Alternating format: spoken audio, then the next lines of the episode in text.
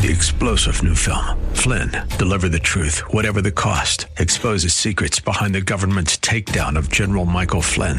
Flynn knew what the intel world had been up to. He ordered the first audit of the use of contractors. This set off alarm bells. He told the truth. He was the most dangerous person for Donald Trump to hire. They had to get rid of Flynn. Flynn, deliver the truth, whatever the cost. Available now. Watch it today. Go to salemnow.com. Salemnow.com. AM 560 WFIL, it's Tim DeMoss Show, and we are very glad to bring on board the lady with the cool name, Shaunti Feldhahn. Hi, Shaunti. Hey, Tim. That, that's a great name. I've never met someone named Shaunti before. I, yeah, well, I'll tell you why. It's because it's a really common name in India. Oh. Believe it or not. Yes. My parents were the Peace Corps in India before I was born, so I confuse a lot of Indians because I have blonde hair. So Yeah. Not what they're used to seeing.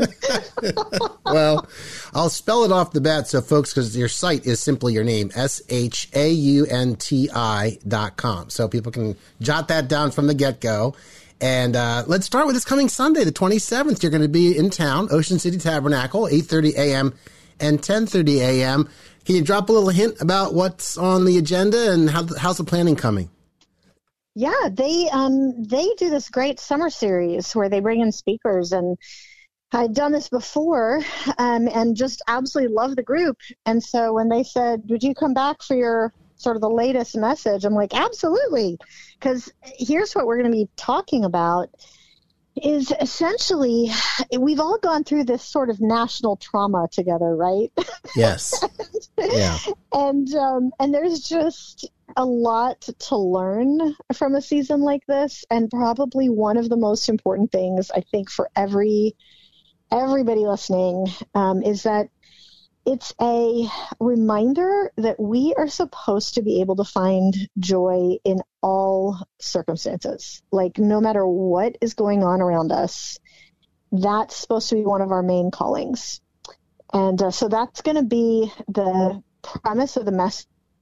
I've been doing a lot of research on this, and it's kind of how do we do that? What does that look like? Yeah. Yeah, that's good. That's good. Uh, and you know, you have been there before. You're saying so. I think it's been like a 142 years now that the OC Tabernacle's been around. It's a historic venue, so it's, It's amazing. yeah, yeah, it really is. It's, it really is. It's a really neat. I really appreciated um, the group when I was there. I guess it was just last year. Um, to to see how they are uh, trying to provide a, a place not just for the locals, but for the folks that are you know tourists and just coming for a week in the summer. You know, yeah.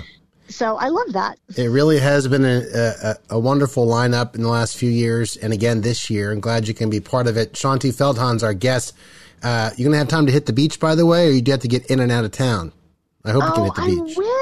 No, I wish I could. I um, we actually had originally talked about making it into a um, family vacation, Yeah. actually. Um, but it- this is a really, really busy season for us, and Okay. unfortunately, we are going to have to wait and Okay. really enjoy the beach and the boardwalk some other time. Maybe you can just run and touch it with your toes to say you were on the beach.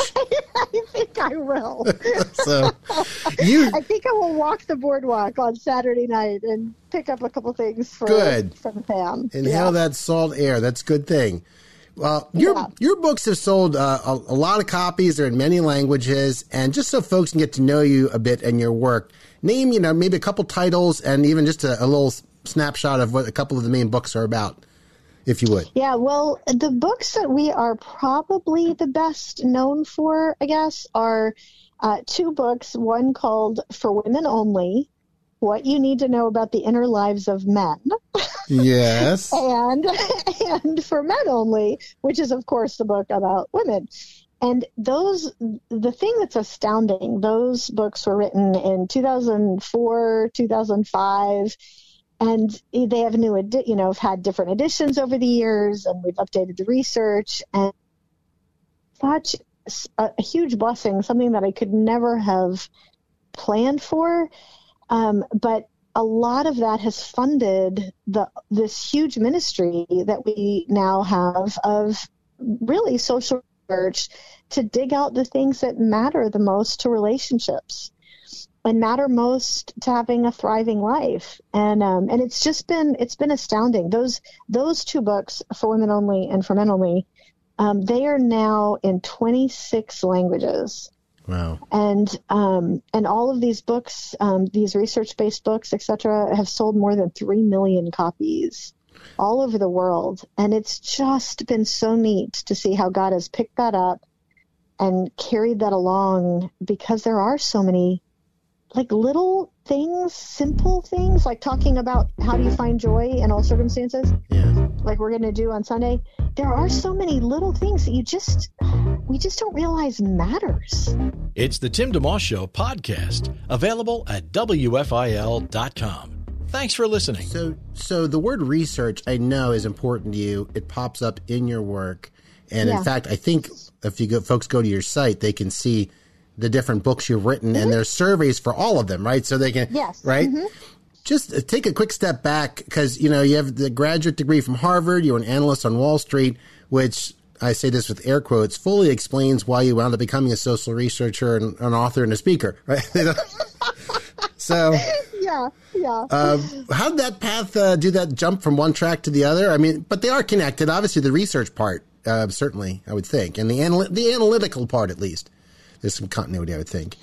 Yeah, well, okay. This is a perfect example of a God directed right hand turn. Let's just Okay. let's just put it that way.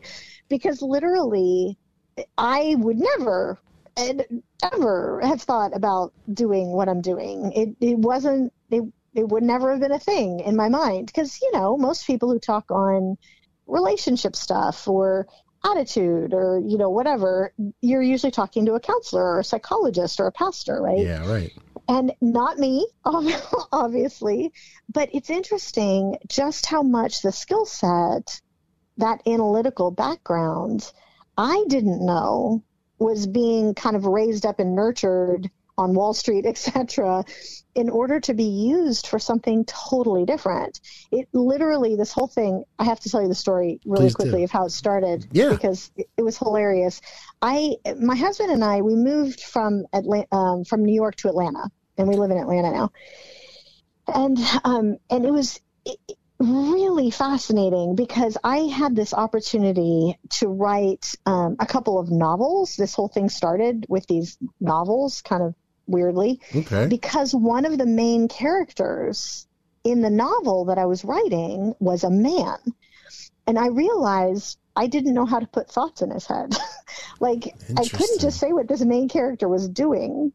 Right, I Yeah. like I had to say what he was thinking, but you know he's a dude. Like, what do I know? Right. That's about what guy would be thinking. And so this whole thing started because you know I would ask Jeff, my husband, or we'd be out to dinner, you know, with another couple, and I'd go to the other husband, and the way I would ask it at the beginning was basically, "Hey, here's this scene in this you know fictional story that I'm writing.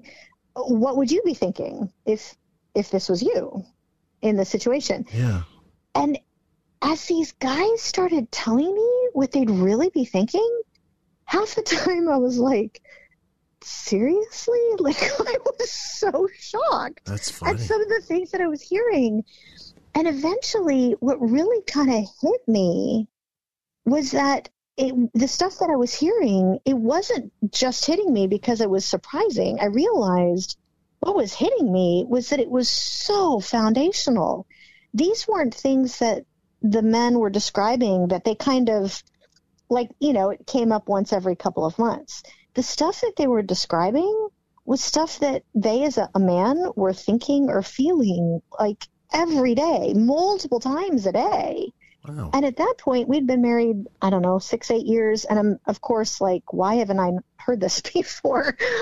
And it started because, because of the analytical background. I think that's sort of why that analyst hat went on. Yeah. And it, it's a, too long of a story to explain, but we had this incredible opportunity to do this big nationally representative survey of men.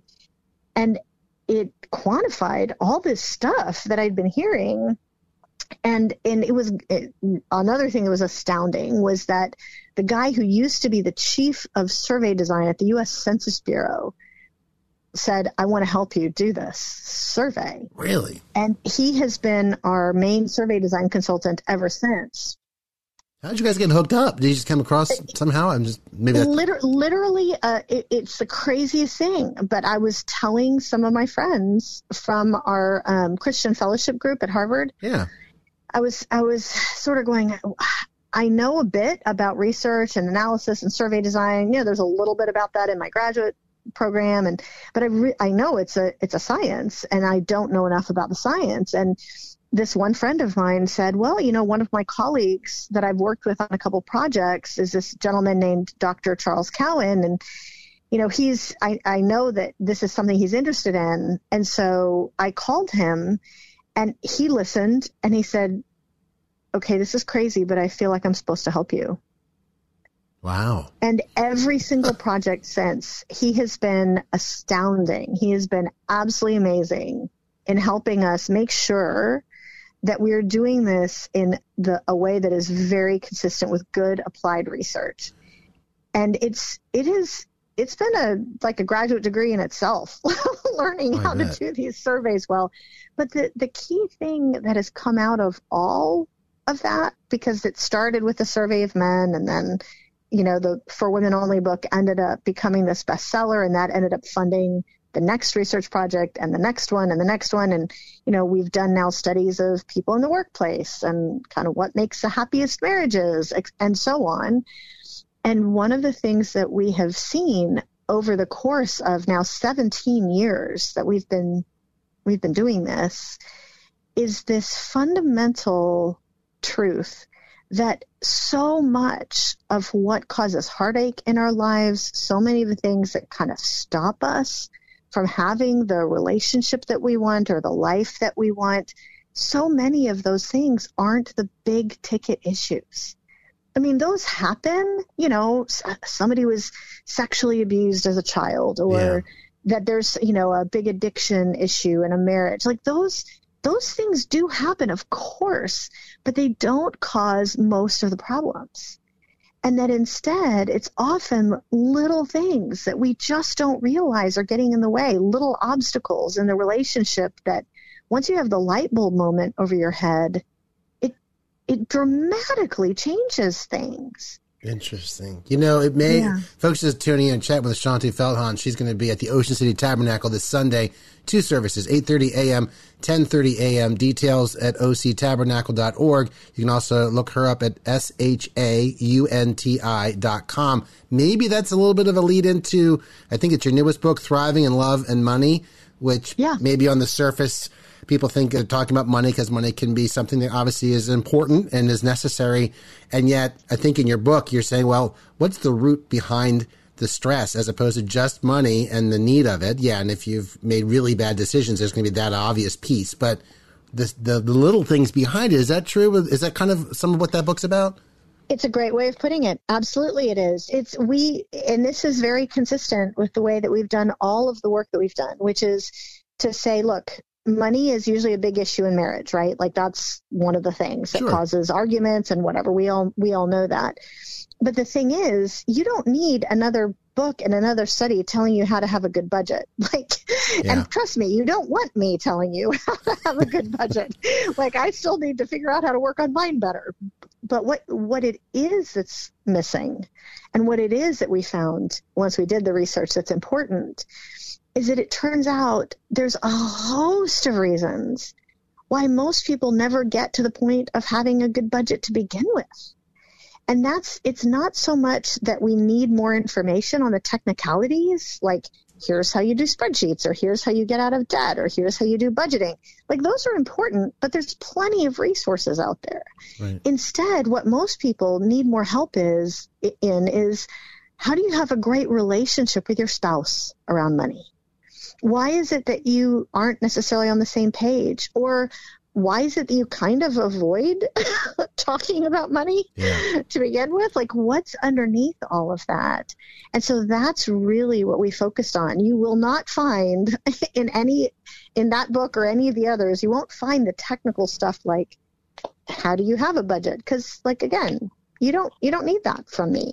It's really we wanted to dig in again, what are those little things that you have no idea that are going to make a really big difference once you apply them? Well, I'm guessing in your research too, you probably have found, I, I'm just guessing, couples have dealt with similar issues no matter what their income is because Yes. just the emotion and the feeling behind whether they have a million dollars or $20,000, the same a million dollars may not be enough for some people because of how they're feeling, you know, or whatever it might be.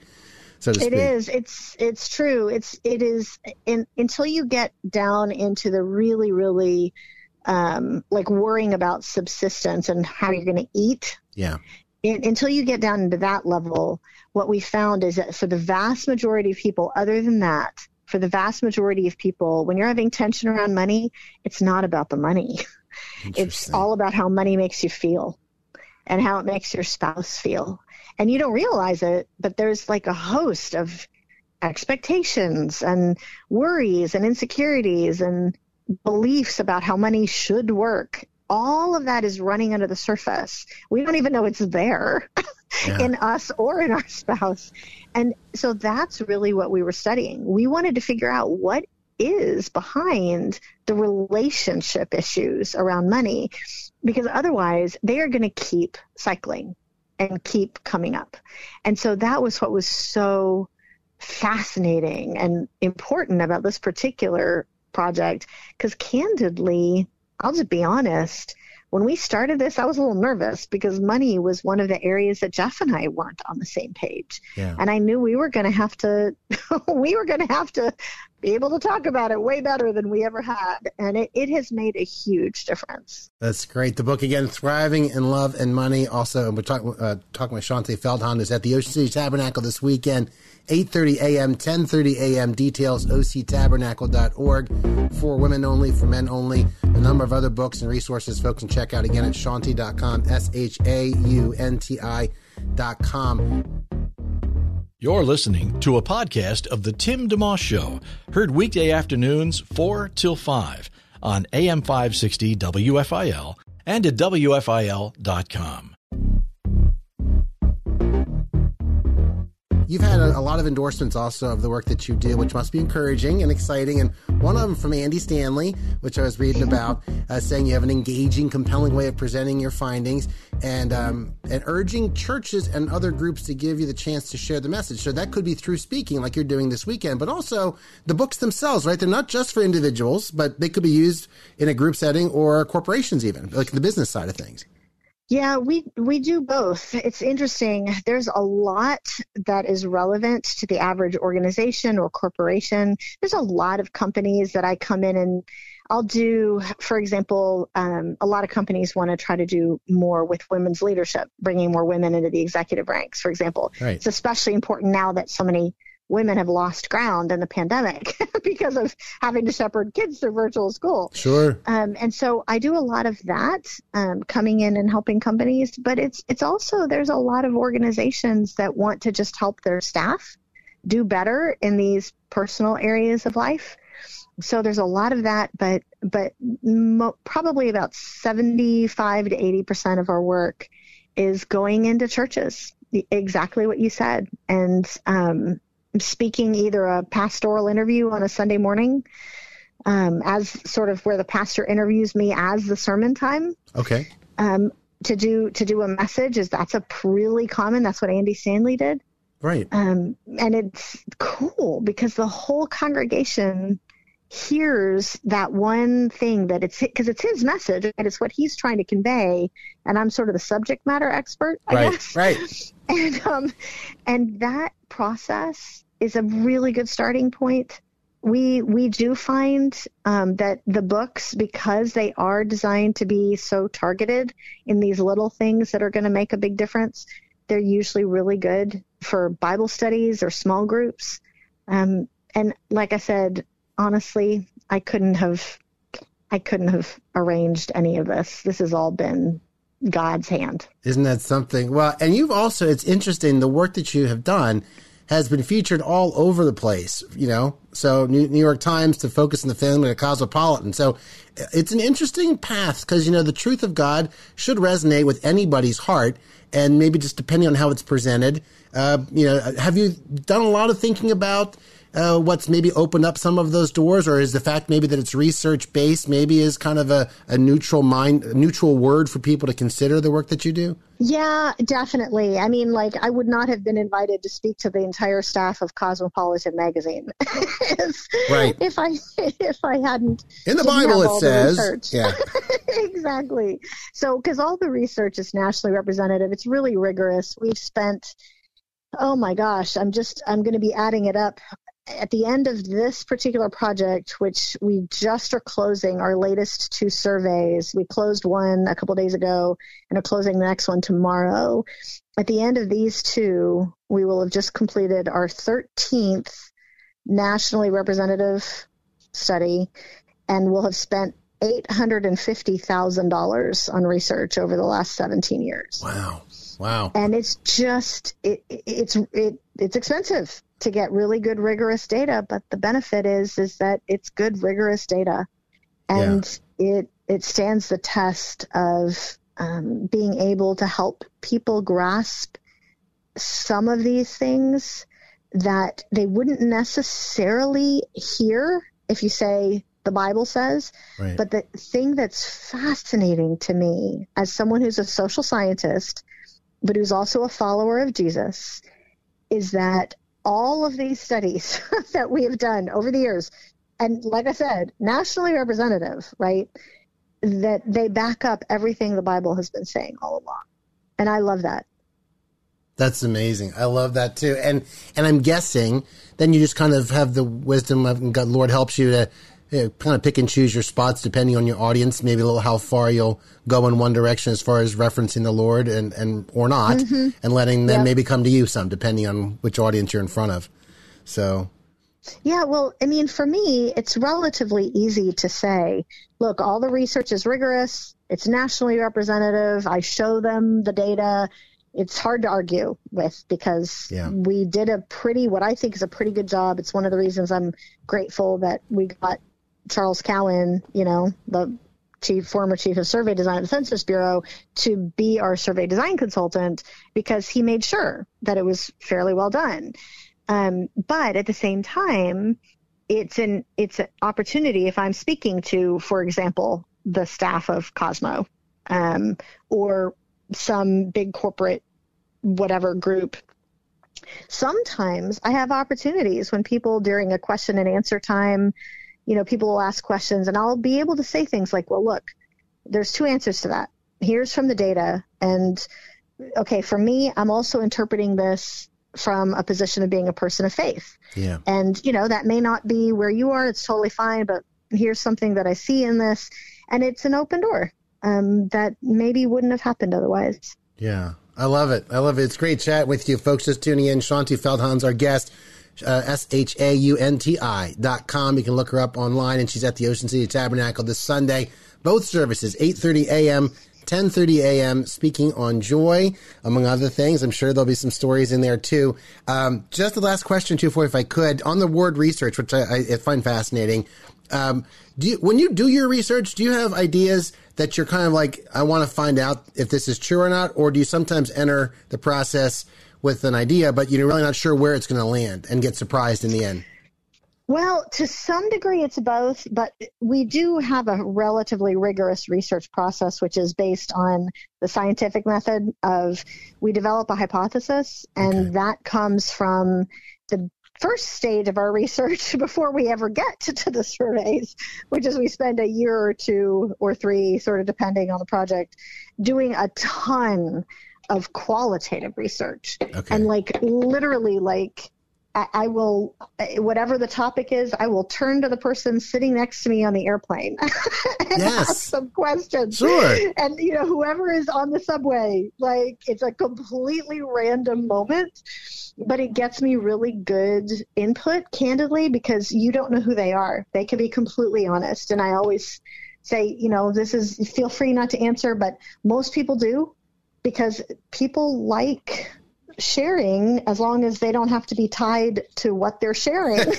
and so, right. right. And so we, when you do so many of these interviews and you're trying to study, you know, for example, how men think in certain areas and do they think differently in certain ways at all? And, you know, when you hear you hear, for example, you talk to 200 men, and then you go, I have heard the same thing 178 times. I think there's something there. right. And so, and then that's what becomes a hypothesis, and okay. then that's what you're testing on the survey. Well, and speaking so, of men, you're you you also referenced your husband Jeff. Which did you meet him at Harvard as well, or no? I did. Okay. Mm-hmm. Yep, he was at the law school. Okay. What, what does he bring to the table that helps the, the the collaborations? I think you guys have written a few of the books together, at least. We have, yeah. It's it's interesting. He has that analytical background too, obviously as an attorney. Um, but it's it's interesting. He really is has become very good. He's definitely kind of the the foundation running under the surface of he's done all of the research projects with me. He may not always be an author on the book, but he's always a key piece of the research because he is really, really good at helping translate. He is very, very good at, you know, if I come home and I'm like, I have heard the same thing from 16 guys and I don't know what I'm hearing, he'll say, Oh, this is what that means. Oh. Nice. so, Built yeah, in sounding so board. he is, and he is very good at seeing patterns we'll do a bunch of research together and you know we will do a, like our research for the happiest marriages sitting across from random people who have these happy marriages and interviewing them. And he will often be one of the first ways that we see a pattern where he says, look at this. This is, you know, 10 people and eight of them said this. I think this is the same thing. And let's ask some questions about that. He's really good at that. That's a big blessing. And God knew that it too, is. right? When he brought you together. So that's yes. how God steers things. So. So, well, yeah. we're, we're, glad you can come to town this weekend, and I want to ask you to elaborate here. I, I, I recently also had heard about your uh, uh, challenge with breast cancer, right? And I'm guessing joy would come into play for that. So, yes, yeah. I did not. I did not know that two months after I released the the book Find Joy, that I would be hearing from my doctor, oh, by the way, you have breast cancer. And I would have to apply all of those lessons in a very different and much more personal way but it's been fascinating to see like okay and mm. it it's amazing it's it definitely is something that all of us can do no matter what our circumstances are. Amen. So Maybe, that's what we're going to talk about on Sunday. Okay, so I, I, want to respect your time too now and let you get on your way. And I get plenty going on this week, but that's great to just let, plant that seed so folks can come out on Sunday to see you. Um, last thing here, just I have to ask you if you're an Atlanta sports fan as hard as it is oh. for me to oh. ask that question. well, okay, I hate to say it, yeah. even though we've lived in Atlanta now for quite a few years, I I haven't gotten to be as much of an Atlanta United or a Braves or the Falcons. Like I, I really should be better, but my husband is a Michigan boy, and so we really are like Michigan Wolverines fans. You know, we're we're very tied in to the Michigan world, even though we live in Atlanta. All right, so well, good.